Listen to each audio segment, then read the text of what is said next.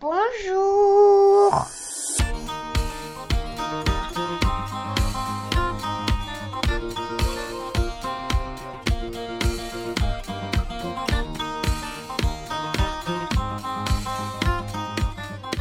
Bonjour à toutes et à tous et merci d'être toujours plus nombreuses et nombreux à écouter notre Poulcast. Vous le savez, c'est le show de la paternité approximative qui est animé par trois papas à peu près et qui est écouté, vous le savez, de l'Australie à la Bolivie, en passant par les States et bien sûr la France. Une personne dans chaque pays. Oui, tout à fait. L'Australie d'ailleurs, Vincent, tu le sais sûrement, hein, qui s'est récemment qualifiée pour le mondial de foot au Qatar. Eh oui. Ah, bah, bien sûr, évidemment, je suis toutes les actualités sportives. Ouais. Contre le Pérou. C'est ça. Ok.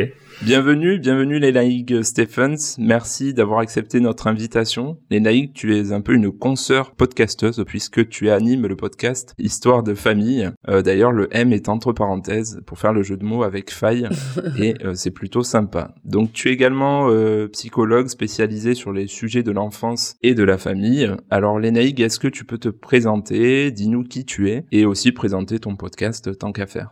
Oui, bonjour, merci beaucoup pour votre invitation. Donc moi je m'appelle Lénaïg Stephens, je suis psychologue clinicienne, psychologue pour enfants et familles. Donc j'ai plusieurs activités, je travaille en cabinet libéral depuis quelques années. Je donne aussi des cours. Effectivement, j'ai créé un podcast qui s'appelle Histoire de famille et effectivement, c'est un podcast dans lequel je parle des histoires de famille de mes patients. Donc c'est évidemment pas les histoires de mes patients, mais c'est plutôt des histoires que j'ai recréées à partir des consultations que j'ai pu vivre et j'ai remarqué que les consultations que je vivais étaient souvent les mêmes et les histoires se regroupaient. Je trouvais vraiment des similitudes entre chacune des histoires, et même si chacun tricote vraiment son histoire à sa façon, on trouve un petit peu des ressemblances et des mécanismes communs à toutes les histoires de famille. D'accord. Donc voilà, c'est pour ça que j'ai eu envie de créer ce podcast, aussi parce qu'il y a beaucoup de monde qui n'a pas accès à la psycho, qui s'interdit d'avoir accès à un cabinet de psy, ou qui ne veut pas parce que ça a toujours été un peu mal vu, ou chacun peut estimer qu'il n'a pas besoin, mais aussi parce que c'est des consultations qui sont parfois chères, donc tout le monde n'y va pas forcément. Du coup, c'est pour ça que j'ai eu envie de diffuser certaines idées par le podcast. Ok. Et justement, tu disais, il y a des personnes qui s'interdisent d'aller voir un psy. Ça rejoint ce que me disait Jérémy l'autre jour. Alors, on se posait la question, est-ce qu'on a forcément besoin d'avoir des soucis pour prendre rendez-vous chez le psy? Alors non, pas du tout. Pour moi, tout le monde devrait aller régler des choses chez le psy, hein, ça c'est sûr. Tout symptôme mérite d'aller chez le psychologue. En fait, moi, je parle surtout pour les enfants. C'est-à-dire que quand un enfant a un symptôme, on peut pas le laisser avec son symptôme et il faut évidemment aller se faire aider pour que le symptôme disparaisse. Ça, c'est sûr. Ouais. Mais si les enfants n'ont pas de symptômes, il n'y a pas besoin d'aller chez le psychologue. Ça, c'est clair, ça, c'est pour les enfants. D'accord. Par contre, pour les adultes, il y a aussi une autre raison pour laquelle on va voir un psy. C'est parce qu'on a envie de comprendre notre histoire, de mettre du sens sur certaines émotions, certaines situations qui nous mettent en difficulté. Et dans ce cas, il n'y a pas besoin d'attendre d'avoir des symptômes. Ça, c'est clair. En tout cas, pour les enfants, s'il n'y a pas de symptômes, aucune raison d'aller chez le psy. Ça c'est sûr. Ouais. On me demande souvent, par exemple, tu trouves pas que tous les enfants vont un peu trop chez le psy, les parents vont emmener un peu trop leurs enfants chez le psy? Moi je trouve pas du tout. Vaut mieux y aller et que le psy dise génial, tout va bien, et puis on va juste régler ça en 2 minutes, quoi. T'as pas des parents juste qui se posent la question sur leur façon d'éduquer, sans pour autant qu'il y ait des enfants avec des symptômes, mais qui pour autant quand même viennent consulter? Oui, mais il y a toujours un peu des symptômes. Quand des parents se posent la question de savoir comment éduquer leur enfant, c'est qu'il y a toujours un peu des symptômes. Okay. Donc des soucis au niveau de l'alimentation, du sommeil, du comportement, de l'école, de la crèche. Les parents vont se rendre compte qu'ils ont ce type de problématique parce que leur enfant a des symptômes. Oui. Sinon, tu te poses pas de questions, en fait. Si ça marche, tu te poses pas de questions, globalement. Ok, ouais. Merci Lénaïg. Avec nous, on a aussi, on va dire, le chantre de la parentalité positive et bienveillante. Ah bon? Grand fan de Dolto et Filliozat. Oui, bien sûr. Quand ses enfants haussent le ton, c'est d'ailleurs lui qui finit dans sa chambre. Je te présente notre éditeur en chef, Vincent, qui est le papa de fils et de filles, puisque, comme tu le sais peut-être ou pas, Lénaïg, en fait, Vincent refuse de donner le prénom de ses enfants. Donc, elle les appellera fils et filles. C'est son droit. Tout à fait. Tu me présentes toujours aussi bien, hein, envers les invités. Donc voilà. Ça fait toujours plaisir. Voilà. Et puis on a Jérémy qui doit traîner par là. Hein, Jérémy, voilà, notre Autrichien préféré, papa du petit Ezra. Oui. On remercie aussi ta grand-mère qui nous lâche plus de likes sur Insta que toi-même. C'est vrai en plus. Eh oui, une mamie connectée. Ah bah oui. Alors toi dans la vie, on l'a jamais vraiment dit, mais tu fais des phares de voiture. C'est quand même passionnant. Est-ce que tu veux pas en dire deux mots? Non, on fait pas les phares, on fait le logiciel qui va dans les phares. Et toi, tu codes? Voilà, des phares intelligents. Eh oui. Donc les phares du futur, c'est Jérémy. Bravo et merci à toi. Entre autres, oui. Et puis ensuite, il y a moi, du coup, Florian, papa d'Andrea, 3 ans, et Sacha, 8 mois. On a d'ailleurs fait la pré-rentrée scolaire pour Andrea récemment. Ah. Ça s'est plutôt mal passé. Ah bon? Ouais. Mince. Puisque c'est le genre de réunion qu'ils organisent à 17h30 après une journée de travail et quand les enfants sont en général bien chargés. Ah ouais. Voilà, donc c'est parti dans tous les sens et bon, moi j'étais sur Paris du coup, mais sa mère qui était avec lui n'a pas pu écouter grand chose en tout cas. Mmh. Voilà, et Lénaïg, toi tu as 2 enfants, c'est ça? Ouais, tout à fait, ouais. De quel âge? 4 ans et 2 ans. D'accord, ok. Je sais pas où est-ce que vous avez eu cette information, sur Insta peut-être? Ah ben... On a chiné. C'est dans le podcast du Parent Show où elle en parle au tout début. Ah oui, d'accord, ok. Ouais, ouais. On t'a pas suivi dans la rue, hein, tout va bien. Donc sur ces super anecdotes, je pense que Jérémy, tu peux envoyer le sommaire. Allez, j'envoie. Donc, au sommaire des Papapoules aujourd'hui, nous ne commencerons malheureusement pas par le pool game. Et non. Oh. La crise s'ajoutant à la fainéantise, il n'y a plus rien à picorer. C'est ça. Donc, nous mettrons donc d'emblée les pieds dans le plat, en commençant par le sujet du mois. La gestion des émotions de l'enfant sera au menu du jour. Et nous en débattrons avec notre invité, Lénaïg. Viendront ensuite nos immanquables recommandations. Et enfin, un épisode des Papapoules ne serait pas le même sans le fameux quiz, ouais, bien sûr, qui verra encore la victoire de Florian. Victoire qui sera une nouvelle fois sans doute entachée de triche. Et que voulez-vous, c'est la nature humaine et c'est celle de Florian. Jouer face à un tricheur et un arbitre qui n'est pas impartial, c'est assez difficile. Calimero, quoi. Allez, donc on démarre avec le sujet. Je sors ma guitare.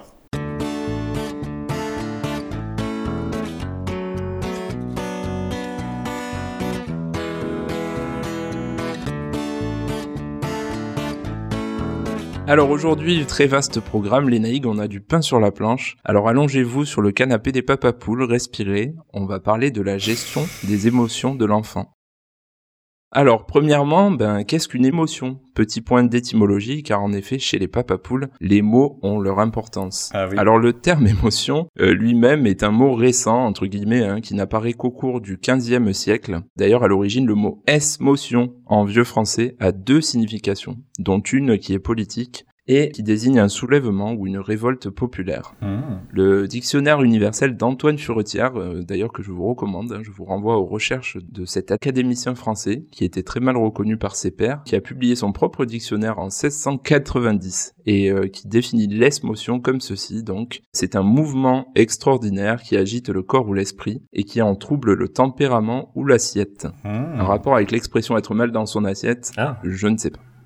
Peut-être. Bien vu. En tout cas, aujourd'hui, contemporainement, on va dire, l'émotion se définit comme un état affectif intense, Lénaïg, tu me corriges si je me trompe, caractérisé par des troubles divers. D'ailleurs, est-ce que vous savez combien d'émotions universelles il existe aujourd'hui, Lénaïg, les amis?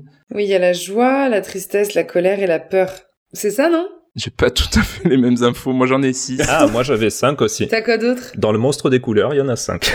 Je vais te les donner et Jérémy, tu peux les mimer, même si on n'est pas en vidéo, ça me fera plaisir. D'accord, allez. Donc, on a la joie, la tristesse, le dégoût, la peur, la colère et la surprise. Ah oui, ouais. Ah, la surprise. Est-ce que ça correspond ou pas? Oui, tout à fait. D'accord. Et Vincent, non, l'amour que tu me portes n'est pas une émotion, c'est plutôt un sentiment, si je me trompe pas. Et non. Ces émotions primaires qui se manifestent au cours de la première année de la vie, dès le départ, chez les tout-petits. C'est d'ailleurs une transition toute trouvée vers nos petits poulets, puisque c'est accessoirement l'objet de ce podcast. D'ailleurs, Vincent, est-ce que fille manifeste bien ses émotions primaires en ce moment? Ah oui, en ce moment, ouais. Pour reprendre la formule que tu utilisais avec Andrea, elle affirme bien son caractère en ce moment. Donc, bon, voilà. A priori, c'est normal. Hein, pour bonnes soirées, bonnes journées à la maison. Ouais. Ouais. Oui, c'est normal. Ensuite, place aux émotions secondaires entre 15 et 24 mois qui sont liées plutôt à la conscience de soi. Lénaïg, c'est ça, si je me trompe pas. On pense plutôt ici à la gêne ou la jalousie. Tu vois, Jérémy, quand je dis que t'es gênant, je suis peut-être en fait jaloux de toi. Ou t'es trop jeune. Et t'as 18 à 24 mois aussi. Non, c'est ça. La capacité émotionnelle d'un enfant de 2 ans. Au cours de la 3e année, l'enfant expérimente des émotions liées à la compréhension des règles, des normes, des objectifs à atteindre. C'est le cas de la culpabilité, de l'embarras et de la fierté. D'ailleurs, ça me fait spontanément penser à mon fils de 3 ans que j'ai dû embarrasser quelques fois puisque souvent il me dit quand même « Papa, t'es bizarre ». Donc voilà pour les bases. Lénaïg, est-ce que tu penses qu'on est bon? Est-ce qu'on part pas sur du hors-sujet en termes de définition des émotions? Et est-ce que tu voudrais rajouter quelque chose? Non, on part pas sur du hors-sujet. Après, moi, ce que je trouve intéressant, c'est pas tant de savoir quelles émotions arrivent à quel moment, mais c'est plutôt parler de tout ce que vous dites autour de la gestion, et ça, je pense que c'est ça le plus important. Ok. Donc justement, première question, on en a parlé un petit peu en off, en quoi est-ce que c'est important d'accompagner la gestion et l'expression de l'émotion de nos tout-petits? Alors en fait, à travers cette phrase, et même le thème du podcast, comment gérer les émotions, etc., pour moi, il y a un non-sens. C'est-à-dire qu'on dit beaucoup accompagner les émotions de l'enfant et surtout gérer les émotions de l'enfant. Alors déjà, la première question que moi je pose, c'est est-ce que nous savons, nous-mêmes adultes, gérer nos émotions? La réponse est évidemment non la plupart du temps, puisque même les psychologues se laissent déborder par leurs émotions. Je dirais même que les émotions sont un des outils de travail. Est-ce qu'il est bon d'apprendre à gérer ses émotions? Je sais même pas. Donc pour moi, la question de la gestion des émotions n'est pas la bonne question.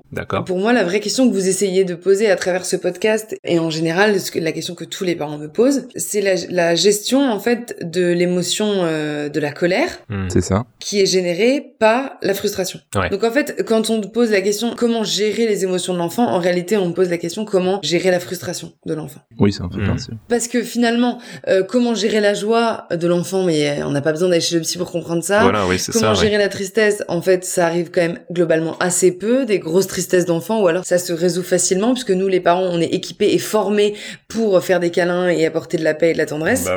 Donc, en fait, la seule émotion qui est gênante et qu'on cherche à accompagner... C'est la colère, C'est la colère. Enfin, qu'on cherche pas à accompagner, qu'on cherche à gérer, c'est la colère. Sauf que, pour moi, de dire comment gérer la colère, c'est un faux sujet, parce que le vrai sujet, c'est de se poser la question, comment gérer la frustration qui est à la racine de la colère.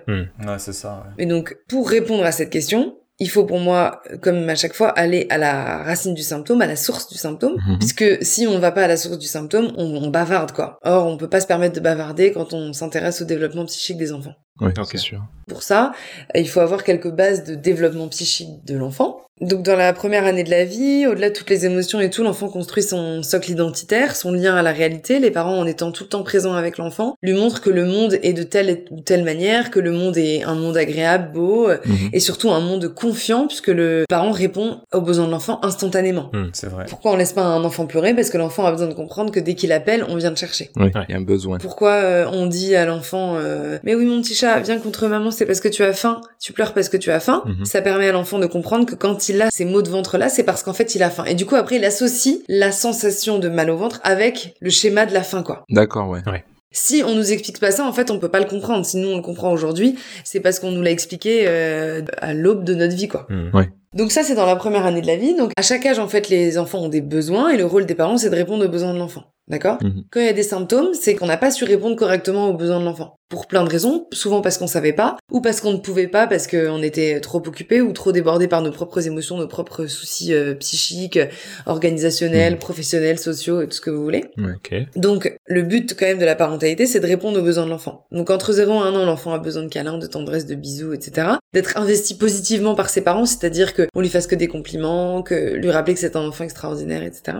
Pour qu'il puisse ensuite aller explorer le monde et se dire « Je peux aller me faire des copains parce qu'en fait, je sais que papa et maman m'aiment tellement fort qu'en fait, je vois pas pourquoi les autres ne peuvent pas m'aimer. » C'est lui donner confiance, quoi, quelque part. Lui donner confiance, exactement, complètement. À partir d'1 an/18 mois à peu près, l'enfant exprime un tout nouveau besoin auquel on n'est évidemment pas du tout préparé quand on devient parent, qui est le besoin de limite. D'accord ? Le besoin de cadre, le besoin de limite, de fermeté, etc. Donc comment on voit que ça commence ? L'enfant jette ses petits pots à travers la chaise haute, fait les gros yeux, va mettre ses doigts dans la prise, dit non, commence à pousser des cris, tape son petit frère, son grand frère, voilà. Ses copains, mord un peu à la crèche, tout ça. et jeter la tétine à travers les barreaux du lit là, vers cet âge-là. Là. C'est assez symptomatique aussi. Ceux qui ne veulent pas dormir, ouais. Voilà. Ou des enfants qui ont du mal à dormir, qui dormaient très bien. On me dit beaucoup, il dormait très bien et à partir d'un an, hop, il a plus bien dormi. Mm. En fait, à partir de cet âge-là, l'enfant qui n'appelait jusqu'ici que les câlins, la tendresse, la réassurance, appelle là les limites. Oui. Limites dont il a besoin pour grandir et qu'il a besoin pour comprendre le monde, en fait. Il faut bien avoir ça en tête. Mm. C'est que si l'enfant n'a pas de limites, il ne peut pas comprendre le monde. Ouais. Et donc, un enfant qui se développe dans le monde sans limite, au bout d'un moment, il comprend qu'il y a quelque chose qui est pas adapté chez lui, quoi. D'accord ? Ouais. Mmh. Il faut répondre présent. Si on répond pas présent, l'enfant continuera d'appeler les limites tant qu'on lui aura pas donné. Ce qu'on appelle le terrible 2 aux alentours de 2 ans peut devenir un terrible 3, 4, 5, 6, 7, 8, 9, 10 si on répond pas à cet appel de limite-là. Mmh. Ça, c'est hyper important à comprendre. Mmh. Ouais. Sauf qu'après, plus on grandit, plus c'est compliqué. Je veux dire, cadrer un enfant d'un an et demi, c'est beaucoup plus facile, même si, attention, je veux bien entendre la puissance de la pulsion et de l'agressivité présente chez un enfant de cet âge-là. Hein. Je ne le nie pas du tout. Mais quand on est face à un enfant de 10 ans qui négocie puisqu'il a un bon accès au verbal, ou qui nous insulte, ou qui, en plus, a le téléphone, le machin, c'est beaucoup plus compliqué. Ouais. Bien sûr. Donc c'est dès le départ qu'il faut apprendre quelque part à cadrer, gérer ses frustrations pour mieux gérer la suite de la vie quelque part. Ah bah complètement. L'enfant accepte la frustration par son éprouvé. D'accord. Okay. Ah bon. Okay. Donc ça pose déjà les bases. Ouais, exactement. Du coup ça change complètement le paradigme. Ça c'est hyper important. Ouais. C'est-à-dire que on n'a plus devant nous un enfant tyran, un enfant roi, un enfant insupportable, un enfant qui nous gâche la vie parce que c'est pour certains parents c'est ça, un enfant désobéissant et tout. On a juste un enfant qui appelle les limites. Et ouais. Attention, ça veut pas dire que c'est cool et que on va pas avoir besoin de mettre des choses en place très fermement. Pas du tout, ça veut juste dire que c'est un enfant qui va bien, mais il faut y répondre fermement. Ouais. Mais c'est juste un enfant qui appelle les limites, en fait. Moi, je dis ça à mes patients et aussi quand on me demande dans mon cercle perso, ils me disent « Ah, mais tu vois, il fait ci, il fait ça. » Je dis « Bon, la bonne nouvelle, déjà, c'est qu'il va super bien. Par contre, il faut agir. Ouais. » Parce que se dire « J'ai un enfant tyran, j'ai un enfant roi », d'une certaine manière, désengage un petit peu. Dire « Bah, de toute façon, il est comme ça. » Non, moi, je veux pas croire qu'un enfant est insupportable et qu'on lui colle cette étiquette pour toute sa vie, ce n'est pas vrai. Ouais. C'est pas possible. Un enfant ne naît pas pénible, désobéissant, insupportable. Ça, c'est faux. Donc, c'est juste que, voilà, tu permets qu'il soit comme ça, quoi. Exactement, ça tu permets, tu lui laisses la place qu'il a envie de prendre. Mmh. D'accord. Ouais, sans agir, ouais. Et quels sont les risques, en fait, pour un enfant qu'on n'a pas vraiment aidé à gérer cette frustration-là? Quels sont les risques pour lui quand il va grandir, quand il va devenir ado, quand il va mener une vie d'adulte, etc.? Très bonne question. En fait, on a cru en devenant parent que l'enfance, ne servait qu'à rendre les enfants heureux et joyeux par des moments de plaisir. Mais en fait, on a oublié que l'enfance sert aussi à préparer à la vie d'adulte. Mmh, mmh. Et préparer à la vie d'adulte, c'est préparer au monde de demain. Oui. Le monde de demain qu'on peut trouver injuste, tout ce que vous voulez, hein. Mais le monde que nos enfants auront quand ils seront adultes ressemblera beaucoup au monde actuel. Hein. Mmh. Un monde fait d'êtres humains, donc un monde fait de rêves, d'exigences, et donc éduquer nos enfants, c'est les préparer à ce monde d'exigences-là. Okay. Attention, l'exigence, je vous parle aussi de l'exigence de se lever le matin pour aller au travail, je vous parle de l'exigence de... Les contraintes, quoi. Voilà, de contraintes, exactement. Donc l'enjeu pour nous, parents, c'est de donner cette base-là, ce socle, pour mieux évoluer vers la vie future, quoi, c'est ça? Ouais, tout à fait. En tout cas, pour mieux évoluer, pour être libre aussi, parce que nous, on a tous des pulsions agressives. Il suffit de rentrer dans une salle de crèche pour s'en rendre compte. Il suffit d'écouter les faits divers pour s'en rendre compte. Il suffit d'entendre des histoires d'embrouilles entre voisins ou entre copains pour le comprendre. Qu'on a en nous de l'agressivité, ok? Et la seule chose qui permet d'apaiser cette agressivité et éventuellement de la sublimer, c'est l'éducation. Okay. C'est de dire non. Cette agressivité-là, c'est pas possible qu'elle sorte de cette manière-là. Oui. Par contre, on va l'exprimer d'une autre manière parce que t'as raison de ressentir ça, y a pas de problème. Faut pas garder en soi, et on l'exprime pas comme ça. Mmh. Ouais, carrément. Et quand on comprend bien l'enjeu, justement, quels méthodes ont les parents, les jeunes parents, pour favoriser cette démarche, hein, quelque part? Alors aujourd'hui, les parents, ils vont sur Internet et ils ont une seule méthode qui est l'éducation positive bienveillante. Ce sont des informations de l'éducation positive et bienveillante qui sont la plupart du temps coupées du bon sens. Okay. Pourquoi ? Parce que l'éducation positive et tous les mouvements éducatifs actuels confondent les premiers enjeux de développement de l'enfant, les premiers besoins de l'enfant qui sont des besoins de réassurance, de tendresse, avec les deuxièmes besoins qui sont des besoins de cadre et de limite. Voilà pourquoi quand un enfant hurle et dit non, je veux pas. Moi, j'entends. Oui. Oula, il va falloir qu'il aille faire un petit tour dans sa chambre parce qu'il a besoin de cadre. Il a besoin que là, il m'appelle en fait. Là, il m'appelle. J'ai rendez-vous, donc il faut que je réponde. Oui. J'identifie bien que c'est la deuxième marche de l'escalier, c'est la deuxième marche de son développement psychique. Là où l'éducation positive se dit oula, quelque chose ne va pas. Il veut m'exprimer un mal-être. D'accord ? Ouais. On a complètement oublié que ça faisait partie de la vie, en fait, l'agressivité. Eh oui. Mmh. Donc, c'est ça qui est grave, moi, je trouve, c'est qu'on confond ces deux chantiers-là. Ouais. Et du coup, on envoie comme message aussi aux parents qu'ils donnent pas assez d'amour, etc. Mmh. Moi, je dis toujours aux parents, si vous êtes venus pour... Enfin, en tout cas, les parents à qui je le pense, si vous êtes venus pour que je vous donne des conseils d'amour et de tendresse, vous pouvez sortir tout de suite. Vous êtes tellement des bons parents que je n'ai absolument rien à vous apprendre. Mmh. Et aujourd'hui, globalement, les parents sont très bons là-dessus. Parce qu'il y a des livres, mais parce que c'est aussi un élan naturel, quoi. Ouais. Ouais, voilà. En revanche, quand il s'agit de donner des limites, les parents savent pas. Pas du tout. Mmh. Ça, c'est clair. Mmh. Et déjà, ils me disent beaucoup, on a le droit. C'est-à-dire qu'aujourd'hui, il y a un doute sur est-ce qu'on a le droit de poser des limites. Mmh. Et les parents sont perdus entre l'absolue bienveillance, où on n'a pas le droit de dire non, ou en tout cas... Ouais, l'éducation positive te dirait, non, c'est pas ça, on a le droit de dire non. Oui, mais en attendant, on a le droit de dire non, mais il n'y a rien qui suit ça. Mmh. Il n'y a rien qui est posé. Je vous dirai après, moi, ce que je propose de poser comme acte. Mais dire à un enfant « Non, non, tu n'as pas le droit » et lui répéter 45 fois « Non, non, tu n'as pas le droit », c'est encore une fois pas le préparer au monde de demain, quoi. Oui, je veux dire, jamais dans le monde, quand un adulte se comporte mal, on lui dit « Viens faire un câlin, je vois que c'est difficile pour toi. » Même si parfois c'est ce qu'on attend. Ah ouais. Ça n'existe pas, en fait. C'est rare, en tout cas. Ouais. Exactement, c'est très rare. Les mouvements éducatifs actuels confondent ces deux choses-là. Oui, c'est ça, parce que ça, on le voit beaucoup sur les réseaux, on l'entend beaucoup. C'est de partout, ça, ouais. C'est vraiment partout, ouais, c'est ça. Et d'ailleurs, on va bien en parler dans le point 2. Tu m'as fait une belle transition, mais juste toi, qui es plutôt en opposition donc avec ce courant-là, on l'a compris. Qu'est-ce que tu proposes, du coup, pour ces parents, pour les accompagner ? Alors déjà, moi je propose une posture de prise de hauteur par rapport aux crises et aux débordements des enfants. Ça, c'est hyper important. La girafe, c'est ça ? Girafe, exactement. Ah, exactement. Oui, ça, de rester vraiment en hauteur, enfin de prendre du recul et de les regarder de haut et de dire mais qu'est-ce qu'il veut celui-là ?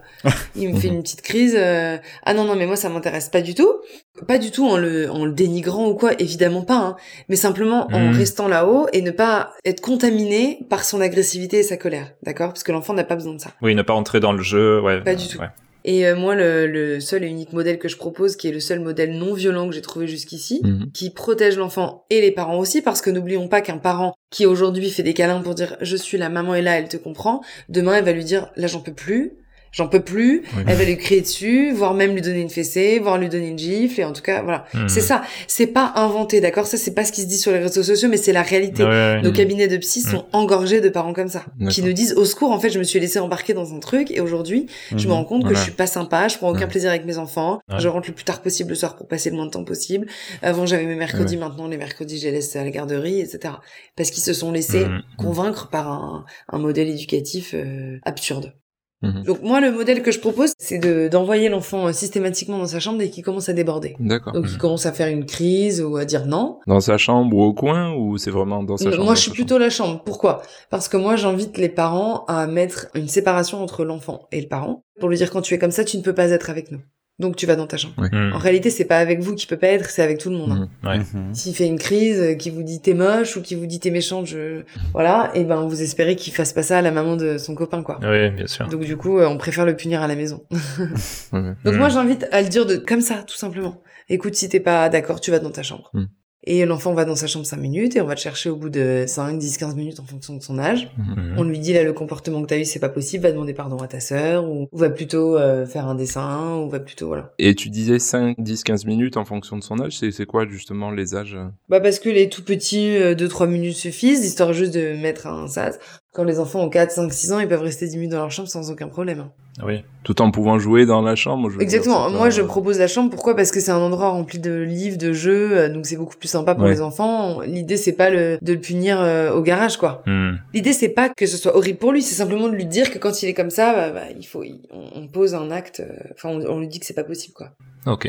Et tu expliques, c'est ça, quand tu le récupères, pourquoi t'as fait ça, etc. Oui, par exemple, si un enfant pique le jeu de sa sœur le jour de son anniversaire, on lui dit « Ah non, ça je suis pas d'accord, tu vas dans ta chambre ». Il va passer 10 minutes dans sa chambre et après on va le rechercher, on lui dit « Tu vois, c'est pas possible ça. Oui. Je veux bien que tu sors de la punition, mais c'est la dernière fois et va plutôt souhaiter un joyeux anniversaire à ta sœur ou quelque chose comme ça. Mmh. » Ok. Et le martinet, t'en penses quoi ? Bah non, évidemment, moi je suis contre la violence, les fessées. Pour moi, c'est quand on arrive à donner des fessées, c'est que rien d'autre n'a fonctionné. Donc là, c'est qu'on est au bout et qu'on n'a plus de solution et qu'on s'est laissé entraîner. Voilà, ouais. Exactement, donc ça sert à rien. La violence, en fait, c'est pas du tout girafe, quoi. C'est pas du tout un comportement girafe, la violence. Plus facochère, quoi. Et oui, parce qu'on se laisse emporter par... Voilà, exactement. Ouais. Et l'enfant s'associe après à nos réactions, donc c'est pas l'idéal, quoi. Ok. Bon, on a bien compris ta position. Du coup, moi, je voulais faire un petit point sur l'éducation positive et bienveillante, mais tu l'as déjà bien entamé. Tu peux donner un historique un peu, parce que c'est vrai que, enfin, à l'époque, j'imagine que ouais, on part. Il y a bien longtemps maintenant de ça, d'une éducation où ouais, on donnait des fessées, des gifles, tout ça, et ça a évolué. Et, c'est ce qu'il faut comprendre aussi, c'est que l'éducation positive, c'est créé en réponse, contradiction avec en réponse à des mouvements éducatifs trop fermes. Trop violent, etc. Mais du coup, c'est trop l'opposé, en fait. C'est trop... Bah, en fait, du coup, il n'y a plus de bon sens. Ouais. Je suis désolée, mais prendre un enfant dans les bras quand il nous dit « t'es moche, j'en veux pas de ton dessert dégueulasse », ça n'existe pas, en fait, sur la planète Terre. C'est le bon sens. C'est le bon sens, exactement, c'est le bon sens. Attention, il s'agit pas de dire « faites comme vous le sentez ». Ça, je le pense pas, parce que tout le monde ne peut pas bien sentir les choses. Oui. On sent les choses aussi en fonction de son histoire. On n'a pas tous eu des histoires faciles. C'est ça. Des histoires parentales et dans notre enfance. Et parfois, c'est confortable aussi pour nous de ne pas nous confronter à l'agressivité de nos enfants. Arriver à dire non à son enfant, c'est accepter l'espace de quelques instants, de faire un peu la tête, d'avoir une forme de rupture d'empathie. Pour certains parents, c'est très compliqué d'avoir cette rupture d'empathie parce que ça les reconnecte aussi vraiment à des histoires de leur enfance qui ont été très compliquées, quoi. Ok. Et d'ailleurs, il suffit d'entendre des histoires de parents, parce que moi, je demande toujours aux deux parents de venir en consultation et de me raconter un peu comment c'était quand ils étaient enfants, et beaucoup ont souffert des cris de leurs parents. Et qui reproduisent le schéma. Reproduisent. Ou pas forcément, ou qui s'interdisent. Oui, alors ils veulent surtout pas reproduire le schéma, et donc ils veulent surtout pas reproduire le schéma, donc ils vont vers l'éducation positive, donc ils ferment la porte à l'agressivité, mais en fait, elle rentre par toutes les fenêtres, quoi. Ouais, puisque l'agressivité fait partie de la nature de l'homme, en fait. Mais en même temps, moi, j'ai beaucoup d'empathie pour ces parents-là, je les comprends tellement. Et on dit tellement, voici le schéma bienveillant, qu'on envoie le message que tout le reste est horrible, quoi.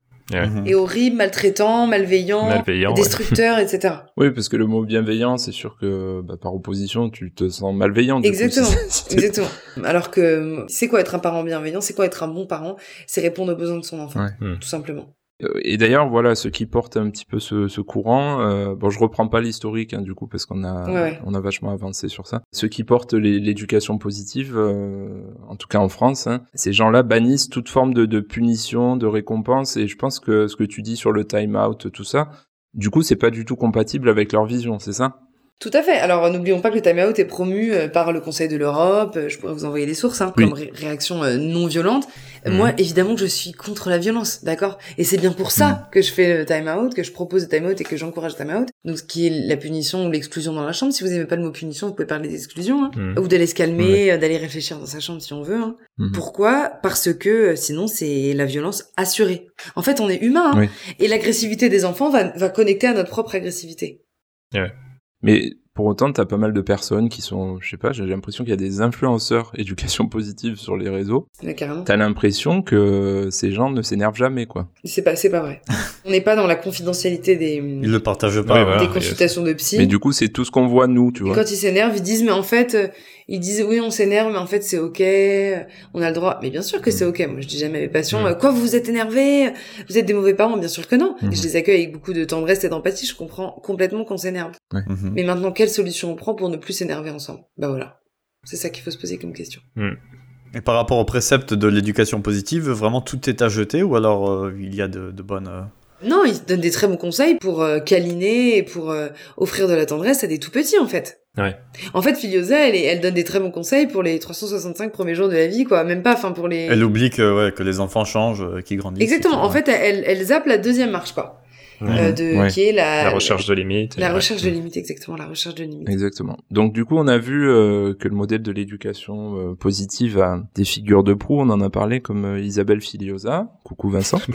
Ou encore Catherine Guéguen, dont on n'a pas parlé, mais qui fait partie de ce courant aussi. Mais cette éducation positive-là, elle fait également quand même face à pas mal de critiques de la part de parents, mais aussi de professionnels. Je pense que Lénaïg, on peut te classer de ce côté-là, en tout cas. Tout à fait. Des professionnels de santé formés et reconnus. On a parlé aussi du docteur Caroline Goldman, psychologue clinicienne, animatrice du podcast aussi, éponyme, et notamment auteur du livre « File dans ta chambre ». File dans ta chambre, je m'adresse pas à toi, hein, Vincent, tu restes avec nous. Ah, ça va, ok. Je rappelle aussi que Caroline Goldman, mais on l'a déjà dit, tout comme Lénaïg, prône ce qu'on appelle le time out en français, donc c'est le temps mort. Voilà, exactement, passer du temps dans sa chambre, hein, donc pour gérer la crise. Et ça dès l'âge de 1 an, c'est ça Lénaïg? Oui, tout à fait. Il y a également le professeur Patrick Bensoussan, si je me trompe pas, voilà, oui, tout à fait, ouais. Pédopsychiatre à l'Institut Paoli-Calmette, c'est Marseille bébé, et auteur de nombreux ouvrages, dont Comment survivre à ses enfants, tout ce que la parentalité positive ne vous a pas dit. Ah oui, celui-là, j'avais vu la couverture. Ouais. En tout cas, ouais, j'avais vu un passage du docteur Bensoussan au maternel. Ça va limite au clash avec les personnes qui portent la parentalité bienveillante, etc.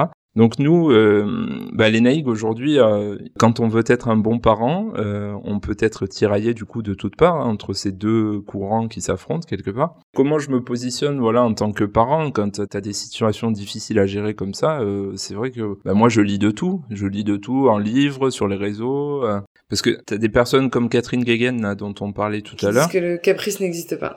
Voilà, et qui dit que un parent qui se fâche ou qui punit retarderait la maturation du cortex orbitofrontal, là je la cite, hein, c'est une zone du cerveau impliquée dans la gestion des émotions. Donc quand t'as une personne qui est quand même qualifiée, parce qu'elle est docteur en... bien sûr, elle est docteur, tout à fait, elle est pédiatre. Alors, il y a plusieurs choses. Parler des neurosciences aux gens pour séduire les gens, pour qu'ils adhèrent aux théories, c'est facile en fait. C'est-à-dire que les neurosciences aujourd'hui, c'est la mode. Hein. Oui, c'est un peu comme un label vu dans le cerveau. Justement, pour continuer sur cet élan, quand on va sur les réseaux, encore une fois, il y a des influenceurs, on va taire les noms, hein, mais qui brandissent un petit peu aussi la sécrétion du cortisol. C'est une molécule toxique pour les neurones que pourraient engendrer les émotions comme la tristesse, la peur ou la colère. En tout cas, ils brandissent ça comme, en gros, si tu cries sur ton enfant, voilà. Alors ça, par rapport à toutes ces recherches-là, je vous invite moi à aller voir les travaux de Marie Chétry qui a écrit un livre qui s'appelle « Éducation positive, une question d'équilibre », qui a fait un article très intéressant sur toutes les données neuroscientifiques justement autour de ça, et qui dit par exemple qu'il y a beaucoup d'études qui ont été faites, par exemple sur des rats, ou d'ailleurs que des études qui ont été faites sur des animaux, des rats, et du coup les études sont vraiment biaisées quoi. Et du coup, c'est quelque chose de vulgarisé, d'accessible ou pas? Oui, tout à fait. Ouais. Je vous enverrai les références de son article, c'est très intéressant. Ouais, carrément, comme ça on pourra repartager. Voilà. Tu parlais de caprice en disant que certaines personnes ne reconnaissent pas. Oui, il y en a qui disent que ça n'existe pas. Bon, il suffit encore une fois de rentrer dans un salon où il y a un enfant pour comprendre que ça existe. Ouais, mais en fait, le problème, c'est pas humiliant de dire qu'un caprice existe. Évidemment, à 6 mois, le caprice n'existe pas, hein, évidemment. Voilà, quand un enfant pleure dans son lit à 6 mois, on va le chercher, on dit pas « Oh, il fait un caprice, jamais de la vie ». Et à partir de quel âge on peut dire qu'on fait des caprices? 1 an, 1 an et demi. Ouais. Mais les parents, ils le voient, hein. Les parents, ils le voient. Oui, non, c'est pas les mêmes pleurs. Ils voient très bien dans leurs yeux que là, l'enfant... ouais, exactement. Toi, Jérémy, t'es en plein dedans? Il a 1 an passé, maintenant? Non, pas du tout, en fait. J'attends encore de voir les premiers signes de caprice. Il en fait pas, pour l'instant. Donc, il fait que rigoler, cet enfant. Oui, c'est vrai, en même temps. Vrai. Il est assez joyeux, donc... Ouais. Bah, tant mieux. Il est heureux. C'est beau. Bon, après, on peut être heureux et faire beaucoup de caprices. Hein. Oui, c'est vrai aussi. Ouais. Ça va d'ailleurs souvent ensemble, puisque les enfants qui appellent les limites sont des enfants qui ont été d'abord aimés.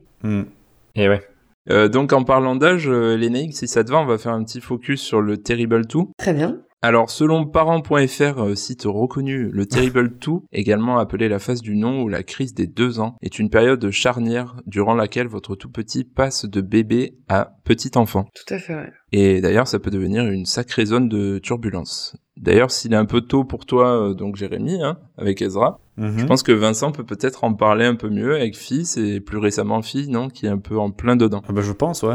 Ouais, avec Fils, je crois qu'on l'avait eu vers les 18 mois plutôt, un petit peu avant. Ouais. Il était précoce. Mais ça avait duré genre 1 semaine ou 2, c'était pas très long, et finalement, je me demande si maintenant c'est pas plus les limites qu'on avait peut-être pas données à l'époque, qui vient un peu rechercher. Ouais. Donc là, à voir, mais sinon... Pour vraiment rester sur le Terrible 2, en ce moment, c'est plutôt notre fille, hein, qui donc est en plein dans les 2 ans, et donc peut-être là-dedans. Après, je sais pas si c'est bien le Terrible 2 ou juste qu'elle s'affirme, je sais pas. Oui. Mais elle accepte, pas du tout le nom. Elle va se mettre à hurler, et s'énerver très vite. Elle tape des pieds.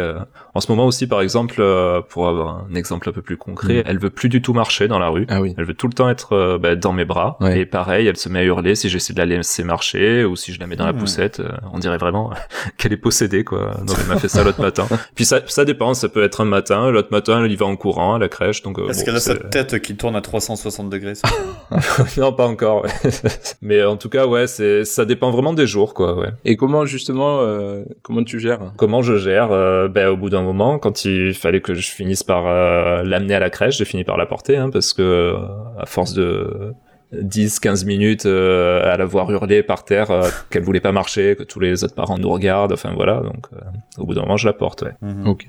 Mais bon, après le lendemain, comme je te dis, c'est totalement différent, donc pour le moment c'est comme ça. Justement, du coup, par rapport à ce magnifique témoignage, merci Vincent. De rien. Lénaïg, tu peux nous dire comment se manifeste ce qu'on peut appeler la crise du terrible two, entre guillemets, et surtout comment on y fait face, là, par rapport à l'exemple de Vincent, dans la rue, ou ta fille qui veut plus marcher. Est-ce que tu as des méthodes à nous donner pour gérer ce passage-là?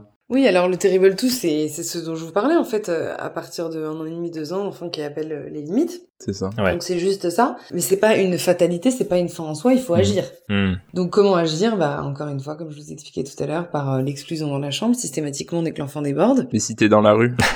Ouais. Et moi je dis, quand on rentre à la maison, tu iras 5 minutes dans ta chambre. Ouais, d'accord. Et si c'est le matin, on lui dit, je te préviens, c'est la dernière fois, et le soir vous la mettez dans sa chambre, quoi. Et elle va le faire 1 fois, 2 fois, elle le fera pas 3 fois, je pense. Mmh. Parce que l'idée c'est quoi? C'est pas de la dresser pour qu'elle vous obéisse au doigt et à l'œil. C'est que tout le temps que vous passez sur le chemin de la crèche à dire « Non, mais attention, dépêche-toi, viens ici, marche, non, je te porte pas, bon, je finis par te porter. » C'est du temps où vous auriez pu regarder les oiseaux et dire « Tu vois, là, regarde, ça s'appelle un moineau. Viens, et si ça. Tu veux, on passe par la boulangerie, comme ça on prend un petit déjeuner ensemble. » C'est du temps de qualité qui est gâché, en fait. Ouais, tout à fait. Et ouais, Vincent. Donc il va falloir te ressaisir, Vincent.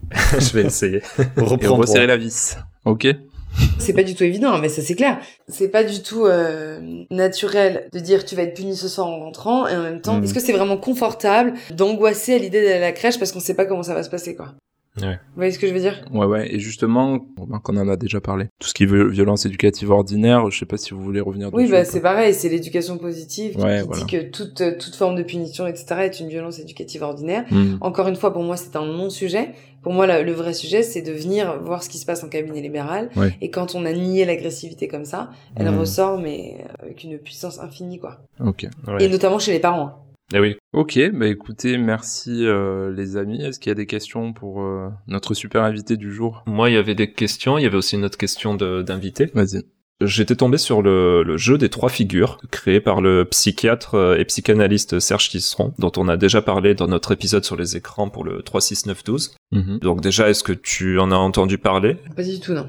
Alors, j'explique en quelques mots ce que j'ai pu trouver là-dessus, parce que en fait, il faut un diplôme pour pratiquer cette activité qui se fait dans les écoles, et j'ai pas trouvé énormément de choses dessus. Donc, si j'ai bien compris, en fait, les enfants voient d'abord un petit film en classe. Ensuite, les élèves créent ensemble un court scénario en rapport avec ce film, et enfin ils jouent dans cette petite scène en occupant successivement tous les rôles. Et donc c'est un travail sur les émotions apparemment qui leur permet de les reconnaître, les nommer, les exprimer, et ça les encouragerait à se mettre à la place de l'autre et développerait leur empathie. D'accord. Donc voilà, je suis tombé là-dessus, mais bon, c'est toutes les infos que j'ai, donc je sais pas si on est hors sujet. Oui, alors non, c'est très bien, je pense que c'est très bien. Je connais pas du tout, je suis en train de regarder. Il y a même un site là-dessus, on mettra le lien. Oui, j'ai vu, ouais. Bon, dans l'idée, c'est très bien de développer de l'empathie, ça c'est clair. Bien sûr, bien sûr. Et du coup, on avait une question auditrice de Claire, du compte Les Idées de Claire sur Instagram. Ouais, je la connais, ouais. Qui nous demandait comment gérer et accompagner les émotions d'un enfant de 10 mois. Alors là, effectivement, il est un peu petit. Encore une fois, faisons bien la différence entre émotion et frustration. On peut déjà commencer à lui dire, à lui formuler le nom et lui expliquer les choses. Oui. Et dans les prochains mois, on pourra déjà mettre en place l'isolement quelques minutes dans la chambre. Ok. Pas longtemps, hein.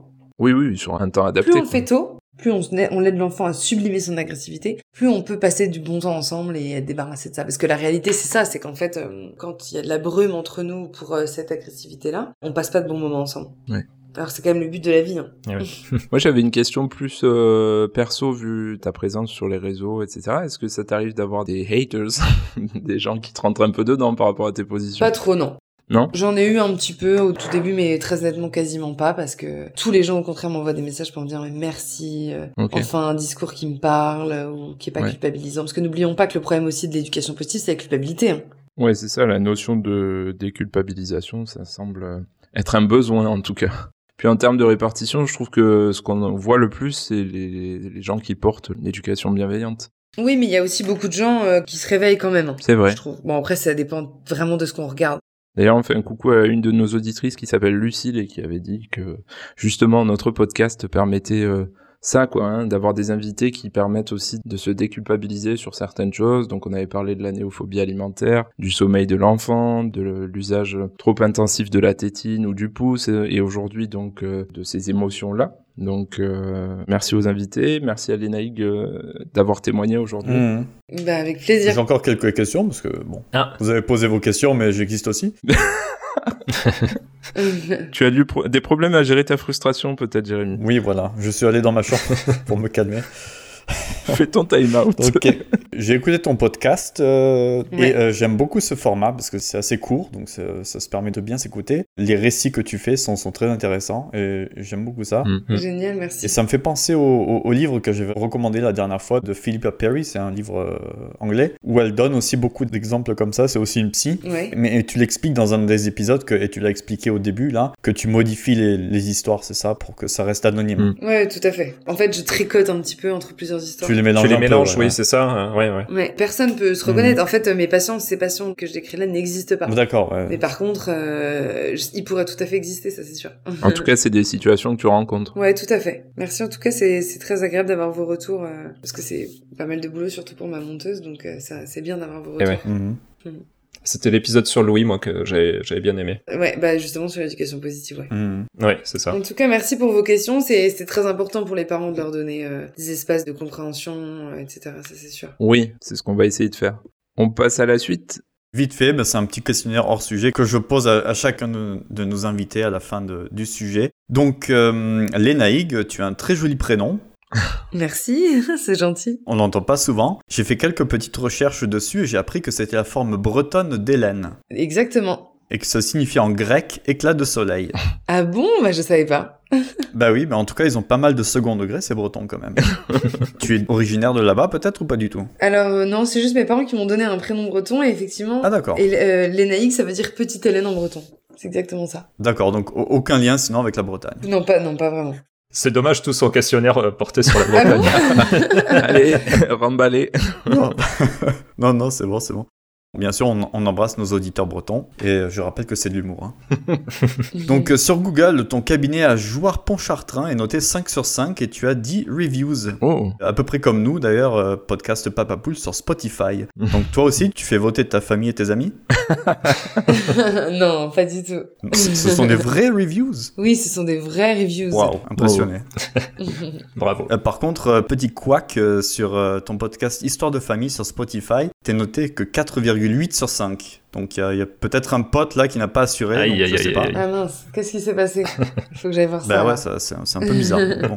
Et donc il me semble avoir entendu dans un de tes podcasts auquel tu as participé que tu appréciais particulièrement le travail de Françoise Dolto dans le fait de reconnaître que les enfants sont des personnes à part entière. Tout à fait, ouais. Je sais pas si tu l'apprécies plus que ça ou quoi, mais est-ce que c'est peut-être elle qui t'a donné envie de faire ce métier ou pas du tout? Ou Filliozat peut-être? Je dirais pas que c'est spécialement un auteur qui m'a donné envie de faire ce travail, c'est surtout le goût du soin, je pense, et la passion pour les enfants et pour comprendre aussi les enfants. Moi, j'ai quand même cette chance inouïe de pouvoir comprendre comment fonctionne un enfant, ce qui est quand même... Moi, je me rends compte chaque jour une force, quoi. Et, et de soigner, hein, c'est quand même un métier qui est incroyable de soigner. Oui, bah ouais, c'est sûr. Et donc, tu n'as donc pas appelé l'un de tes fils Carlos, si je comprends bien. Non, pas du tout. D'accord. C'était juste pour savoir, donc voilà.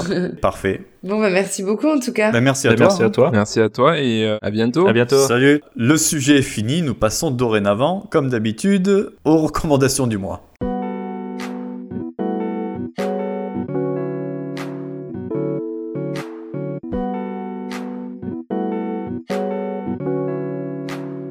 Et aujourd'hui, je vais vous parler d'une application qui s'appelle Petit Potin. Alors c'est ma cousine qui m'avait parlé de cette application et de ce site petitpotin.com qui permet d'envoyer chaque mois un magazine papier avec des photos de la famille à une personne choisie. Comme avec elle on voit pas souvent notre grand-mère, donc l'arrière-grand-mère de mes enfants et de son fils, un peu à cause du Covid qui est passé par là et aussi à cause de la vie à 100 à l'heure de jeunes parents que vous connaissez. C'est sûr. C'était un moyen de garder le lien et de montrer comment les enfants grandissent. Donc ça fait maintenant plusieurs mois qu'on l'utilise et c'est pas mal du tout. Alors j'explique rapidement le fonctionnement. Ma cousine avait créé son propre compte, elle avait signalé que l'envoi se ferait chez notre grand-mère, et j'ai ensuite créé mon compte avec un code famille qu'elle m'a envoyé, et j'ai pu rejoindre le magazine. Ensuite, on peut ajouter des photos avec des messages, on peut mettre jusqu'à 30 articles par mois, il me semble, avec plusieurs photos à chaque fois, oui, pour raconter un peu tout ce qui s'est passé ce mois-ci avec les enfants. Mm-hmm. À noter que si vous n'arrivez pas à remplir les 30 articles, ça met automatiquement des pages avec des jeux plutôt que des pages blanches, mais bon, c'est quand même un peu dommage, hein. L'idée, c'est quand même de faire voir ce qui se passe dans la vie de famille. Mm-hmm. Au niveau de l'ergonomie, c'est assez facile d'utilisation. Il y a pour le moment pas beaucoup d'options. Alors je sais pas si j'ai pas trop regardé si c'était un service récent ou si ça existait depuis quelques années. En tout cas, c'est assez simple de s'y retrouver. Ouais. L'application pour uploader les textes et les photos, elle est dispo sur Android et Apple. On peut aussi se connecter sur ordinateur, sur le site internet petitpotin.com, pour le faire à partir de là, selon vos préférences. Au niveau du rendu, en fait, ça donne une sorte de magazine format A4 de 16 pages et ça coûte 6,50€ par mois. Okay. C'est moins cher si vous prenez un abonnement à l'année. Nous, c'est ce qu'on a pris, mais bon, on joue un peu avec le feu, hein, parce que si mamie clams dans l'année, tu l'as dans l'os. Hein. Ah ouais. Non. Ah, t'es pas remboursé en plus ? Pardon pour cet humour noir. C'est horrible. Tu peux l'envoyer qu'à une seule personne ou t'as eu genre une liste de personnes et tu peux payer un peu plus cher pour l'envoyer, je sais pas. Tu peux envoyer à plusieurs destinataires et en fait, il faut souscrire à un abonnement par destinataire. Donc, ça va être 6,50€ fois le nombre de destinataires. Même si c'est le même truc que t'envoies. Et non, ouais, il faut l'imprimer 2 fois et il faut l'envoyer à deux adresses différentes. Donc. Les rats. Ouais. Une idée pour eux de faire des abonnements un peu plus flexibles. Tu pourras leur dire. Ouais. Je pense que c'est quand même, ça me paraît assez récent quand même. Donc peut-être que c'est des options qu'ils mettront en place par la suite. Ouais. Ça pourrait être bien. Une idée d'application pour nous dans le même style un peu, ça serait c'est quoi, petit popotin avec des photos du tien. Donc ça serait pas mal aussi. Oui, on peut faire ça aussi. En tout cas, c'est pas mal d'avoir le format papier pour les personnes âgées parce que, effectivement, moi j'ai la même chose en box pour la télé chez ma grand-mère, donc l'arrière-grand-mère de mes enfants, et on lui envoie sur la box télé des photos, des vidéos, d'accord. Mais c'est censé être fait pour les personnes âgées, mais malgré tout, elle a du mal à s'en servir. Elle a du mal, ouais.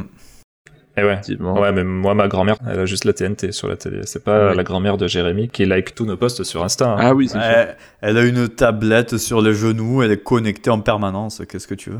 Ouais. Les vieux d'aujourd'hui, quoi. Ouais, c'est ça. On t'embrasse, mamie Monique. On lui renvoie le truc. Voilà, c'était ma recommandation. Parfait. Merci. Eh bien moi, je vais vous parler donc des livres You Choose. Donc c'est une série de livres pour enfants entre 3 et 5 ans, écrits par Pippa Goodheart et illustrés par Natalie Shue. Oh. Ah non, je rigole, non, c'est illustré par Nick Charat, un collègue de Vincent. C'était une blague. Il en existe 5 différents, donc il y a le You Choose original qui s'est appelé au début Just Imagine, le You Choose à colorier, celui sur les rêves, celui sur les contes de fées et celui sur l'espace. Okay. Ce sont des livres très fins mais assez grands et chaque double page contient une question à laquelle répond une myriade de suggestions brillamment illustrées. Par exemple, dans You Choose Fairy Tales, les enfants peuvent créer leur propre conte de fées, donc successivement, ils choisissent quel héros ils veulent être, dans quelle contrée ils souhaitent que leur aventure se déroule, quelle aptitude spéciale ils possèdent, quel fidèle compagnon ils voudraient avoir, etc. etc. Mm-hmm. Ainsi, à chaque fois, ils peuvent créer une histoire différente, les possibilités sont donc innombrables. Ok, du coup, en fait, c'est juste une question, et après, c'est le parent qui le pose, c'est ça, et c'est l'enfant qui... Ouais, en gros, c'est une question par page, et après, t'as plein d'illustrations différentes pour répondre à la question, en fait. D'accord. Les enfants peuvent choisir. Okay. Donc, à chaque page, une nouvelle question. Donc, même si c'est en anglais, du coup, il y a juste la question à traduire par le parent. Et... Oui, c'est ça. Ouais. Donc, franchement, quelqu'un avec un niveau de collège peut traduire. Donc, c'est... Mais c'est aussi en français, parce que j'ai vu que Nathan, donc, il avait sorti. C'est toi qui choisis. J'en ai vu qu'un, alors je sais pas s'ils ont continué. Peut-être que l'original, peut-être qu'ils en ont qu'un. Ouais. Bon. En anglais, ça se trouve et c'est assez facile de traduire, donc ça va. Et c'est particulièrement populaire outre-Manche, puisqu'il s'en est déjà écoulé plus d'1 million d'exemplaires. Ah oui. Et puis Ezra aime beaucoup, parce que bon, ça prend du temps de lire tout le livre, bien sûr, et toutes les pages. C'est assez gros, même si c'est fin. D'accord. Mais les illustrations, en tout cas, il y a beaucoup à voir à chaque page. C'est vraiment très détaillé et voilà, on peut toujours trouver de nouvelles choses à regarder. Okay. Au niveau du prix, j'ai oublié ce que c'était. Ah, parfait. C'était pas très cher. Vers les 8€ par là. D'accord, ok. Allez, à toi, Florian. Aujourd'hui, je vais vous parler d'un incontournable. Non pas un tapis de jeu, non pas un tapis d'éveil, mais qu'est-ce donc ? C'est un tapis de vie. Ça vous parle ? Je sais pas, c'est les deux. Ah, c'est le tapis d'Aladin, c'est celui qui vole. C'est les deux réunis? C'est ça. Ah. Donc j'ai choisi le tapis de vie de la marque Mes Amées, Mes Emmerdes. C'est la marque qui s'appelle Mes Amées. Mais voilà. La marque de Charles Aznavour. Ouais. Kezako, me direz-vous, eh bien, c'est un tapis pliable en mousse, comme mon humour, d'assez grande taille puisque les dimensions sont de 120 par 120, extensible en 180 par 120. Ok. C'est le compagnon idéal pour vos tout petits dans leur découverte et leur exploration du monde. Et il absorbera d'ailleurs les premières chutes, mais aussi les premiers vomis de bébé à merveille. Ah. Il est d'ailleurs conçu en collaboration avec une psychomotricienne. Ah. Mais en plus de tout ça, il est beau et le modèle Oh My Dear rendra parfaitement dans la déco de votre salon. Ambiance forêt, fougère et biche garantie. Ah, c'est un jeu de mots, ok. Oui, c'est dire D-E-E-R. Ah. C'est comme MT, non? Ah. C'est vraiment un beau produit que Maman Poule a chiné sur Instagram pour la naissance du petit Sacha. Mmh. Et d'ailleurs, il y passe des heures et a récemment réalisé ses premières cascades dessus. Oh. Son frère et moi, nous y passons également pas mal de temps, ainsi que sa mère et notre chatte, pour jouer. Et c'est vrai que c'est quand même plutôt confortable. Ok. Malgré sa grande taille, le fait qu'il soit pliable et vendu avec un tote bag permet de le transporter facilement, en intérieur comme en extérieur. Mmh. Petit point sur l'origine des matières pour toi, Jérémy, car je sais que ça t'intéresse. Il est certifié Oeko-Tex, classe 100, catégorie 1, ce qui garantit une composition sans substance chimique nocive. Très bien. C'est pas mal, c'est pas mal. C'est ce qu'on attend de ce genre de tapis. C'est ça. Le tissu coton 100% biologique labellisé GOTS, G-O-T-S, et le tout est conçu en région Hauts-de-France, c'est le Nord. Mmh. Où certaines pièces sont d'ailleurs réalisées dans un ESAT, un établissement d'insertion par l'emploi pour des personnes handicapées. Cotorep. Voilà. Et comme tous les produits de qualité, ce produit, il représente un coût. Le modèle Oh My Dear, dont je vous ai parlé, coûte 650€. 135€. Ah, c'est moins cher que ce que je pense. Et vous trouverez plus d'informations sur mesametsparis.com. Voilà pour moi. Très bien, très bien. Allez, Jérémy, on enchaîne avec le... Eh ben, je crois que c'est le quiz.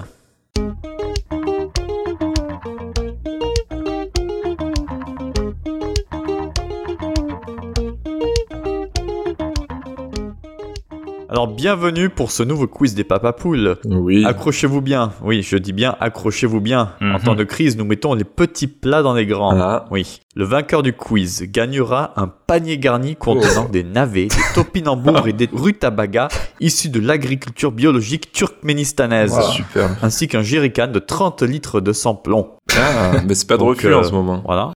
Je sais bien, c'est pour ça on est vraiment très généreux dans Papapoules. Wow. C'est sympa. Ouais. J'aurais préféré des navettes que des navets, mais bon. Ah, c'est bon ça, les navettes. Hein. Il en a regardé des navets, il sait ce que c'est. Bon, allez, vous êtes prêts? Ouais, on est prêts. Prêt. Bon, et bien sûr, on rappellera que Florian, donc, est un double tricheur du quiz. Oui. Quoi? Mais bon, la tricherie est acceptée. Ah, c'est vrai que je voulais rappeler pour ceux qui ne nous suivent pas sur les réseaux ou ne sont pas sur le Discord, sachez que la tricherie de Florian a été révélée, hein. Il a même avoué, il y a des preuves. Mais non. Il avoue à chaque fois parce qu'il est fier de tricher. Oui, c'est vrai. Mais d'ailleurs, par rapport à ça, je m'étais noté une petite phrase que je voulais vous ressortir. Ah, vas-y. Quand le mensonge prend l'ascenseur, la vérité prend l'escalier. Même si elle met plus de temps à arriver, la vérité finit toujours par arriver. Voilà. Et c'est signé un grand philosophe. Voilà. Booba. On t'embrasse. C'était pas Benzema? Ah non, c'est Benzema qui reprend Booba? Non, c'est Booba Camara. C'est vrai, Booba Camara. Eh ouais, on l'embrasse à Aston Villa. Vincent, il est perdu là. Oui. Du coup, je te félicite déjà pour ta victoire ou on attend la fin quand même? Non. Non, mais écoutez, j'ai dit qu'elle était acceptée. La tricherie n'est pas acceptée, elle est tolérée. Mais il en va de l'arbitre de la découvrir et de la sanctionner en live, quoi. Bon, allez, le quiz de Papapoule, c'est parti. Oui. Alors, question numéro 1. Oui. La reine d'Angleterre a fêté ses 70 ans de règne il n'y a pas si longtemps. Ouais. Elle a 4 enfants, donc Charles, Anne, Andrew et Edward. Oui. On connaît notamment Harry et William, mais la reine a 6 autres petits-enfants. Oh. Qui peut m'en citer au moins un? Ah putain, les petits-enfants, ils sont pas dans The Crown, ceux-là encore. Attends, je regarde sur internet.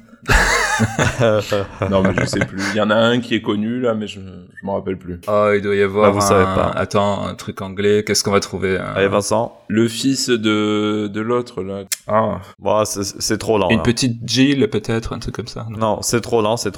Bon, on arrête la question. Donc il y avait Peter. Il y avait Zara, c'est celle qui a donné son nom à la vêtement. Ouais. Beatrice. Eugénie, je sais pas comment ça se prononce en anglais. Eugénie. Lady Louise et James. Ah, James, ouais. Ah ouais, c'est vrai qu'on aurait pu en trouver au pif. Voilà. Dommage. Bon, 0 point, c'est pas terrible. Ouais. Et qui était son mari décédé l'année dernière ? Ah, Prince Philippe. Philippe. Oui. Bravo. Lui, pour le coup, il était dans... En plus, il est joué par Doctor Who dans The Crown. Tout à fait. Là, c'est un point pour Florian, là, je suis désolé. Allez, troisième question. La reine est aussi le chef d'État de 15 royaumes dans le monde. Pourquoi t'es sur la reine d'Angleterre, au fait ? Combien pouvez-vous m'en citer ? Bah parce que c'est la mère un peu de la nation, quoi. Australie. Allez, Australie, Vincent. À toi, Florian. Nouvelle-Zélande. À toi, Vincent. Canada. Ouais, Florian. Les îles Cook. Non. Oh, putain. Sérieux ? Bah non. Tant mieux, j'en avais pas d'autres. Après, je partais sur le Zimbabwe et des trucs comme ça, donc je connaissais pas la suite. Zimbabwe. Il y avait quoi d'autre ? Il y avait Antigua et Barbuda, les Bahamas, Belize, Grenade, Jamaïque, Papouasie-Nouvelle-Guinée, Saint-Christophe et Nieves, Sainte-Lucie, Saint-Vincent-les-Grenadines, les îles Salomon et Tuvalu. Putain, il n'y a pas les îles Cook là-dedans, sérieux. Saint-Vincent-les-Grenadines, bien sûr. Eh oui, Saint-Vincent. Bon, allez, un partout. Saint-Vincent le Strongbow. Quatrième question. Allez, c'est les faits divers, là. Ah, on est en été. Wow. Christina Vercher, jeune Australienne de 21 ans, a accouché il y a quelques mois d'une petite fille nommée Ayla, en parfaite santé, mais atteinte d'une malformation, la macrostomie congénitale bilatérale. De quoi s'agit-il ? Un gros estomac. Ah. Fusionné avec d'autres organes. Non. Il manquait un intestin. Un truc comme ça. Elle a l'estomac en dehors. Non, c'est quelque chose par rapport à son visage. Ah, ok. Elle a un nez au milieu du front. Non. Il doit être déformé, peut-être façon Elephant Man. Non. C'est quoi macrostomie ? Vas-y, redis le truc. Cherche bien sur internet. Macrostomie congénitale bilatérale. Elle a des yeux sur le côté. Non, bon, vous savez pas, vous abandonnez, bon, tant pis. Ouais, c'est une malformation faciale rare qui se traduit par une fente transversale. Dans ce cas-là, il y a des fentes au niveau de la bouche qui lui confèrent une sorte de sourire permanent. Ah. Donc voilà, afin de faire connaître en fait cette malformation, les parents partagent leur vie et celle de leur petite fille sur les réseaux sociaux. D'accord. Donc, vous pourrez aller voir les images, c'est assez cocasse. Enfin bon, forcément. Cocasse. C'est sur les joues en fait. Ouais, c'est au niveau des joues en fait. C'est des fentes un peu comme le Joker, quoi, si tu veux. Mais c'est qui sur les réseaux ? Sur les réseaux, c'est Christina Vercher et Ayla, A-Y-L-A. Mais en tout cas, elle est très mignonne. Cinquième question. Bon, il y a toujours un partout. Mathilde tombe enceinte 1 mois après avoir commencé sa période d'essai dans une compagnie d'assurance à Avignon. Que lui conseille de faire son patron ? De démissionner. Non, Vincent ? Attends, 1 mois après... répète. 1 mois après le début de sa période d'essai. Elle tombe enceinte. Son patron, il lui dit quoi ? Avorter. Bah oui. Ah. Vincent, t'es un peu lent quand même à la détente. Il lui a conseillé ça ? Oui, en gros, il lui demande d'avorter parce qu'il lui dit un accident, ça se résout. Donc voilà. Et refusant, Mathilde est licenciée le lendemain. Donc la question se résoudra bien sûr au prud'homme. Ouais. Ah ouais, ok, putain. C'est violent quand même. Mon Dieu. Ouais, c'est assez terrible. On embrasse les États-Unis qui nous écoutent aussi. Ouais, bah ouais. Oui, c'est vrai. Oui. On n'arrête plus le progrès. C'est ça. On passe maintenant au sport préféré de Vincent. Il y a donc, deux, qui est la pétanque. Il y a 2-1, oui Florian, il y a 2-1. Ouais, la pétanque, évidemment. Donc quel tennisman vient d'annoncer qu'il allait bientôt être papa pour la première fois ? Nadal. 3-1. C'est cette pompe de Rafael Nadal. En parlant de tennis, quelle joueuse de tennis a fêté le 17 juin ses 42 ans ? Mauresmo. Non. Française ? Non. Non, pas française. Martina Hingis. Non, elle est plus vieille. Non. Sharapova. Non. Oh Vincent, t'en sors un peu de nom, quoi. Non, je réfléchis. Vincent, il dort. Je réfléchis. Américaine. Mary Pierce. Serena Williams. Non. Ah, Venus Williams. Ah, Vincent, j'ai entendu Vincent premier. Il est parti avant. Ça y est, Vincent est parti avant. Putain, c'est bon. Il est parti avant. Merci, Florian. Pour moi, j'ai entendu le Vénus, il a démarré avant. Oui. Donc, elle, en outre, elle a gagné combien de tournois de Grand Chelem, Vincent ? 12. 0. Putain, 0 quoi. 7. 5 fois Wimbledon et 2 fois l'US Open. Et elle détient notamment le record absolu, hommes et femmes confondus, du nombre de participations dans le grand tableau des 4 tournois du Grand Chelem, avec 85 participations. C'est incroyable, non ? C'est incroyable. Mais du coup, elle a jamais gagné Roland Garros. Moi, je comptais que Roland Garros. Le type, il est centré franco-français. Quoi. Ouais, voilà. Et le tournoi d'Aix-en-Provence, elle a pas gagné. Non. L'Open 13, bien sûr. Non, ça, c'est à Marseille, l'Open 13. Ouais, pardon. Je conclurai en disant... Well, I'm your Venus, I'm your fire, what's your desire? Your desire. Ok. Alors, 8e question, donc il y a 3-2. Ouais. le type, quoi.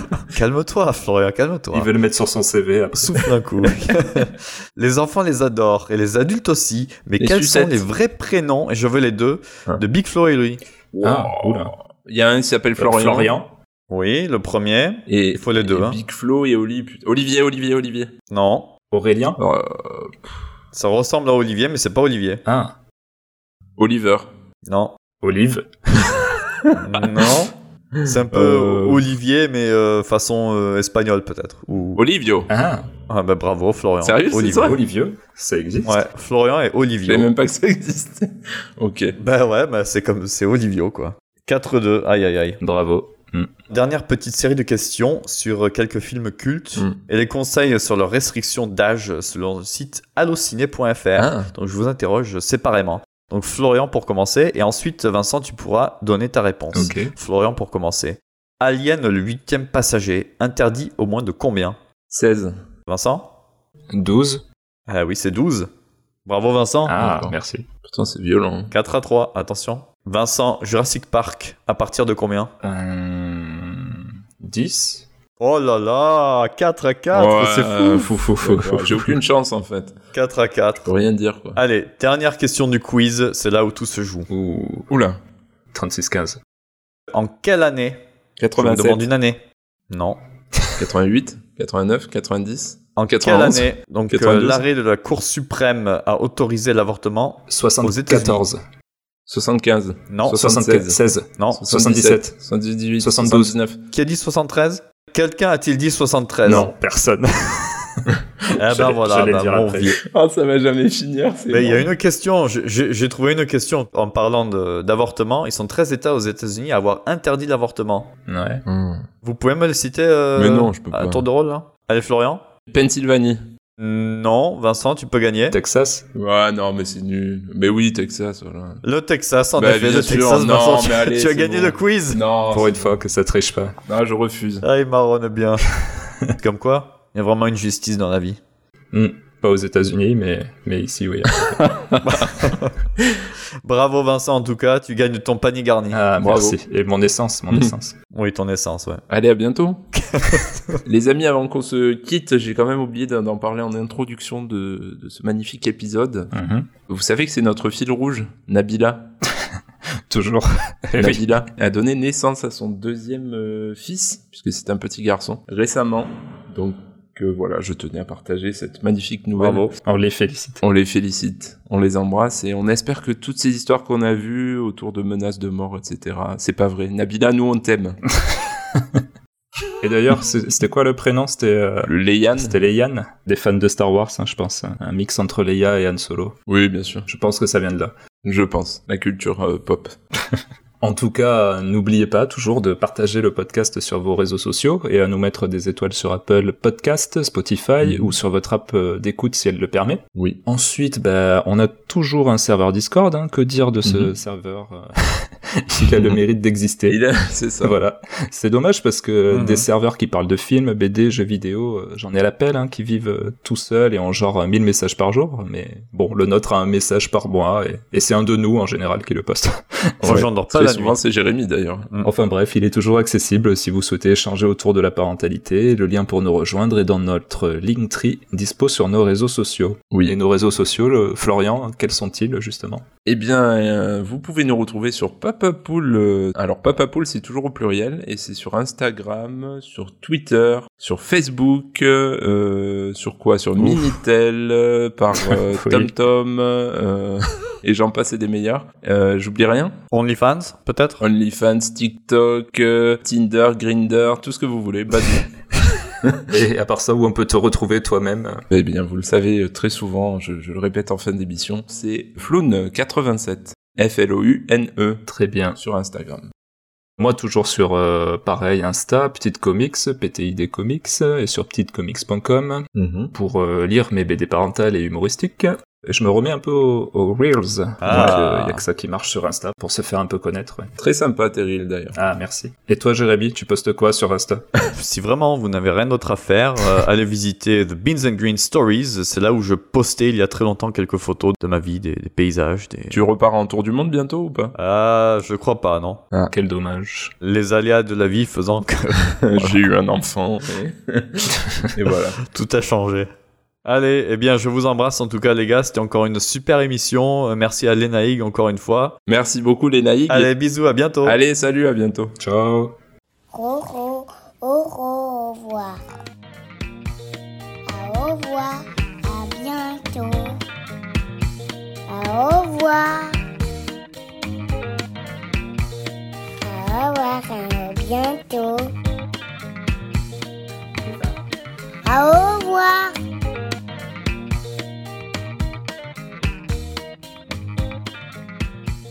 Au revoir.